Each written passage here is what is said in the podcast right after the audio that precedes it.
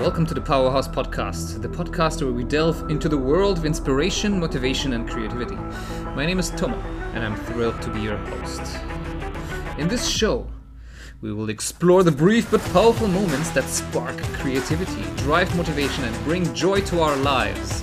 From successful entrepreneurs to everyday people, you'll hear inspiring stories and perspectives on how to cultivate positivity and achieve personal development. So, whether you're looking for a boost of energy in the morning, or a shot of inspiration in the middle of your day, or a reminder of what's possible, tune in to the Powerhouse Podcast and let's ignite the fire and turn our dreams into reality.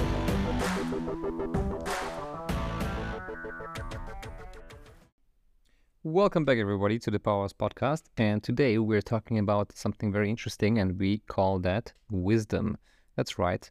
Uh, wisdom is a very fantastic concept that uh, you know uh, we hardly ever really talk about, define. Yet sometimes we call people wise. We think of ourselves as wise. We think of elders as wise.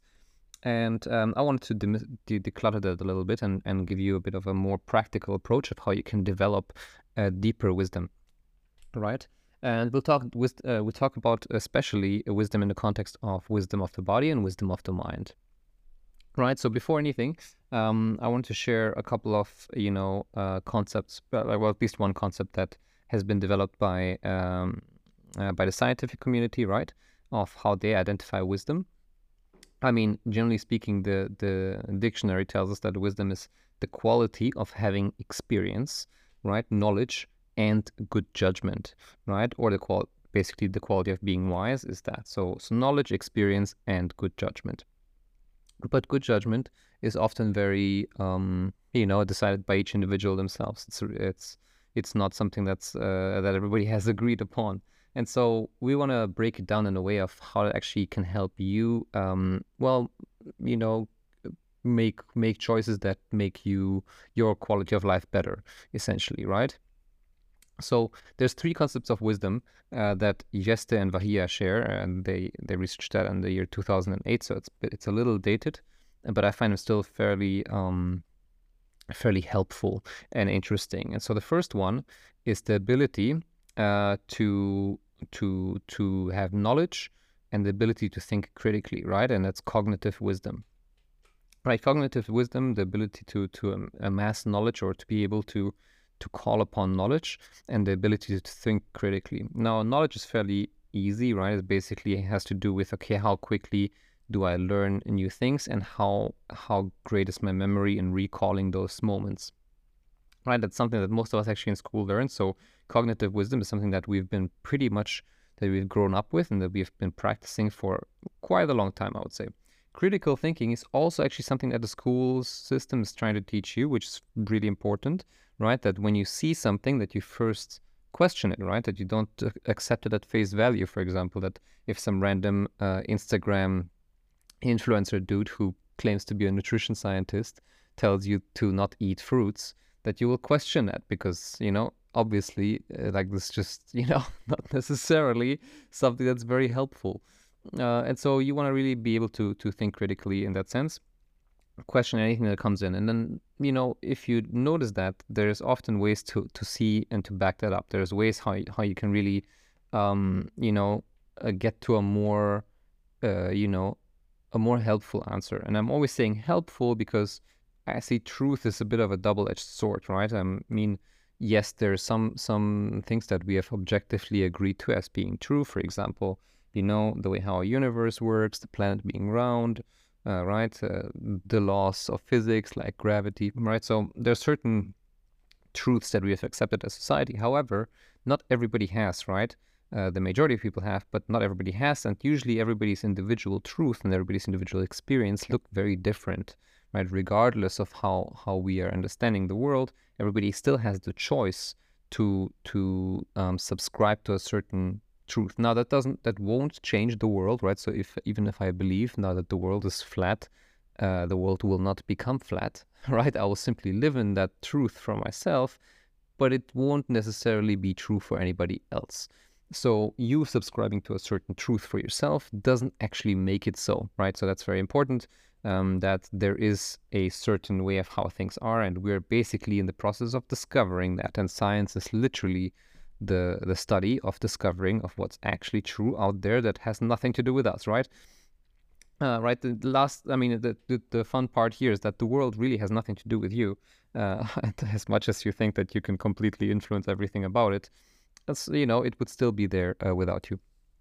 So so let, let's go deeper into that, right? So cognitive wisdom is the first one. Now uh, I want to go deeper into the other two. Uh, the second one is reflective wisdom, right? And reflective wisdom involves introspection and self-awareness. Right, introspection and self-awareness uh, is is very interesting. It's usually what we develop through meditation it's what we develop through well therapy, coaching. All of those professions are literally specialized in introspection and self-awareness, uh, saying that okay, as much as we are aware of ourselves, the more easily we can tap into any sort of talents or or potential that we possibly have. Right. And there's many, many levels to this introspection and self-awareness. And I would love to talk to talk about two very powerful techniques today that will help you really develop uh, a deeper uh, reflective wisdom that will help you in all levels of life. Um, now, the third, uh, third, uh, what's it called, concept for wisdom is called compassionate wisdom, right? And that that involves empathy and also the concern for others. It's basically your ability to to notice what somebody might be feeling and and and share uh, that right uh, and and be able to kind of speak to their um, you know to their emotion and, and and help them feel better in one shape or another or even if you don't help them feel better at least be there with them right so empathy often doesn't mean that you're to change somebody's feeling but what what you are going to do is you're basically going to uh, you know go and and be in that place with them so that they they know somebody else is there too which usually already makes makes it better. Um, cool. So that's it for compassionate wisdom. Let's go deeper into into uh, the second pillar, which is reflective wisdom. How do you develop more reflective wisdom? Now, before we go there, um, there is a certain concept I want to share with you of basically how I would see that. Right. So when you reflect on something, you first have to understand who are actually you. In your in our first episode, we talked about this. We talked about who you really are.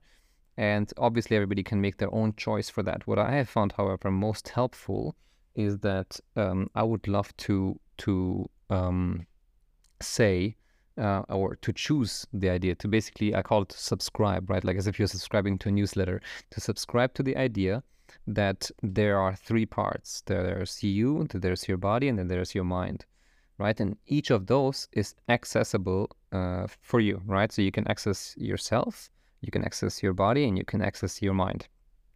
I'll tell you in a moment why this separation is actually so helpful, right? Um, like imagine imagine basically three circles completely distinct from each other. Most people, uh, I mean, you know, would assume, and, and I was assuming for the most part, is that you know that I am some. If you ask you where you are, right? Like imagine I would come to you, we would meet, and be like, "Hey, cool, how are you doing?" And I would ask you, "Hey, where are you?" You know, uh, like literally where, like point to the place where you think you are in, right, or where you're at. Most of us would tap to our minds, to our head, right? It's because it just feels like we're there, right? It feels like that's where the most concentration is. And the reason that's the case is because, you know, the, the brain is there, uh, but that doesn't mean that you are your brain, right? Uh, it just means that there is the strongest amount of uh, energy being processed right? The brain takes up 50, I think about 50%, if I'm not uh, wrong here, uh, of all the energy you take in. And so because of the, the neural activity that we have, it creates a sort, sort of uh, really almost magnetic field, right? It basically, the, the it pulls you in, right? Uh, the mind pulls you into this experience that we call really a reality, all right? That really makes it interesting to be alive. And so the mind is a very powerful tool, but I will convince you that you are not your mind and you're not your body, right? I'll go only shortly into this because we covered this already in our first episode on this podcast, right? Very briefly, why are you not your body? Well, very easily, if you're on a surgical table and, uh, you know, doctors would start uh, operating on you, right? And you'll basically be in there and, you know, imagine they would change stuff about your body, right? Like they would amputate your leg or your, or your, you know, your arm or they would exchange some of your organs, right? Afterwards, if they ask you, are you still you? Like everybody, literally everybody would say, yeah, of course I'm still me. What do you mean? And this is to say that, okay, technically speaking, you could change a majority of things on your body and you would still be yourself. You would still consider yourself to be you, right? That you didn't change per se. And so, um, you know, this is just one way of seeing, okay, technically something in my body can change while I remain the same, which equals that you are not your body, right? Then the mind, how about that, right? That's a little more difficult one to swallow. Imagine you're not your mind, but you're the person sitting behind the mind, uh, observing everything, right? Uh, and if you were, you know, how, how would we know that that's really the case? Well, the, the argument I would make here is that you're dreaming, right? There's you, you you're aware of dreams. And I would have to ask you, how do you know, right? How do you know that you are aware of your dreams? Now, this uh, may something that you know it's not too easy to kind of you know get to. You could say, oh well, technically, I'm aware of my dreams because, um, well, my my neural activity in the brain basically makes a round full circle, and because it kind of fires in that circular modality or whatever, uh, it it basically helps itself become aware of itself. That's definitely a possibility. However, not a very helpful one, right? Because if you get stuck with, okay, I'm still my mind, then you'll also be stuck with all the limitations of your mind. Right? So, regardless of what's true and what's not here, uh, because in this case, we're not fully there yet, we haven't dis- discovered what consciousness really is in a deeper sense. So, science scientists are still basically, you know, on the, you know, on the chase of discovering that. That's why I'm offering uh, basically a, a chance to say, okay, let's let's assume something here about reality for a moment that is helpful until we know. And this one is particularly helpful. So if you imagine that you are not your mind and you're the person actually, or the, the being, let's call it you're the energetic being or, you know, uh, sitting behind the mind. And, you know, imagine yourself like a, I, I usually call it like a blue ball, right? You imagine you're like a blue ball uh, of awareness and that awareness can like travel anywhere, right? You can travel outside into the universe. You can travel, um, you can travel to into your body, right? Uh, you can travel into your mind. You can travel onto other people. In fact, you can try this out, right? If you put your awareness onto yourself, into your heart, you'll very quickly notice that that you feel much more connected to a lot of other people immediately, uh, especially when you talk. And so, and imagining that you are not your mind and you're not your body, how, now how do we go back to to wisdom? How do we develop more reflective wisdom? And um, there's two techniques here that I would love to uh, to introduce you to. The first one is the wisdom of the body, and I call this technique. It's actually not from me; it's from a good friend of mine, and he's uh, basically the health instructor on, on the Mindvalley platform. His name is Ronan Oliveira, and he uh, calls this technique is he calls it body talk. Uh, in essence, what is happening is you basically take a little notebook and you have a conversation with your body.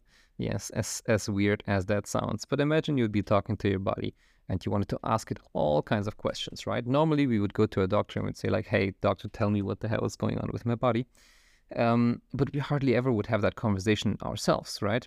Because it sounds too strange. But what if your body could actually talk? And before really, you know, jumping to conclusions here, I would love for you, for you to just try it out for once. Now, if you had all kinds of questions for your body, like why is it doing certain things, right? Why, what's happening here? Like why is it not doing the way it wants you to? take about 20 minutes and simply write like in a dialogue format where you get to ask questions and just listen and you let your body respond. How do you let your body respond? Well, you just keep writing, right? So uh, you could basically have like a normal dialogue speech moment. You would you would put you on one side and then you would say body on the other, right? And um, you would simply keep writing yourself. Because what's interestingly what's happening is that you often when you do that, you you you basically create a different version you, you access a different version in you often it's a different version of your mind that has stored other information that you usually wouldn't access right that's why oftentimes when we have certain feeling uh, you know coaches and therapists what do they do they actually ask you to give it a name right to to personify it so that you actually have a different relationship with you can actually have more information regarding this so try out this body talk, right? Have a have a 20 minutes conversation with your body where you ask it all the questions you have and you keep writing, you just don't put the pen down and see in the end what comes out of that. If you do that for even 3 days, I guarantee you you will have interesting insights.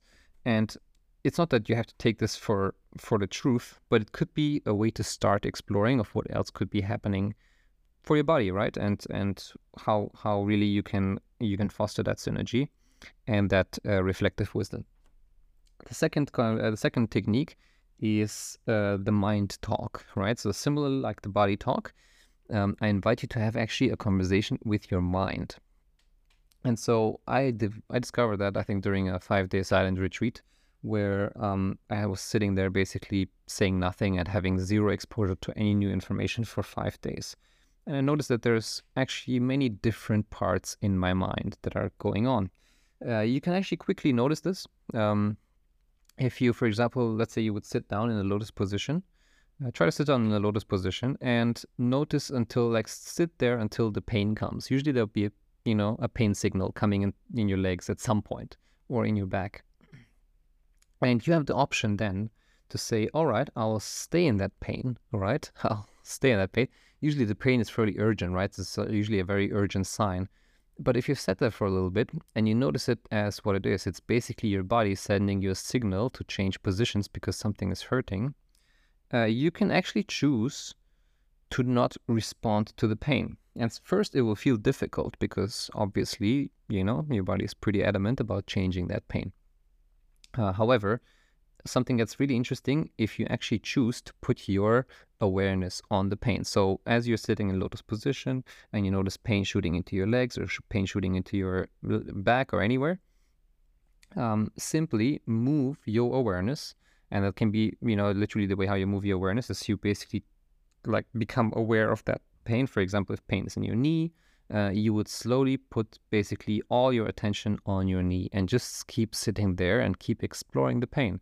Imagine you're basically the researcher who's now exploring how this pain really feels, what kind of color it is, you know, how how strong is it, like on a scale of one to ten. And that yes, that also develops a more reflective wisdom towards the body. So you really notice, okay, how is my body actually responding to pain? Um, but at the same time, what it really does, it makes the mind more flexible, right? Because um, it'll basically help you really understand and see okay this is what what my mind is doing. Now mind talk the mind talk itself is a little bit of a different exercise uh, but you can use this as a as a first way of detaching a little bit from the mind and from what it wants because the mind would shout change positions immediately right? And in this moment you're basically not listening to it. Now uh, how do you know that there's different people within you? Now uh, that the mind is one right? And then you are the other and then the body is also talking um, have the same exercise, right? Have the same exercise for, for 20 minutes. You talk to your mind. You can write again you, and you can write your mind, and then you ask your mind all kinds of questions, like, for example, why the fuck are you so stressed out, right? Like, what's happening? Like, why are you so agitated? And um, and just let the mind respond, right? And the mind respond is basically you keep writing, right? And in essence, you just write it after after you say that this is the mind talking, and just see if there's anything else coming out this becomes very interesting because uh, there's this guy, for example, who became very famous with this mind talk alone. He literally wrote a book uh, called Conversations with God, and it was not that he was talking to the man in the sky. He was literally talking to himself, right? His name is Neale Donald Walsch, and he would basically sit up in the middle of the night, and he would just you know be super frustrated, and he would start uh, asking his mind all kinds of questions. And all, actually, he would he would say he would ask God all kinds of questions. But in essence, what he was doing is his mind was directing him to ask questions, and who was responding was actually himself, right? Uh, and so uh, that's where you see the distinction between between you and your mind. Because interestingly enough, these books became so popular that uh, because he would kind of, you know, there would be sort of interesting conversation dialogue happening that otherwise he just wouldn't see anywhere.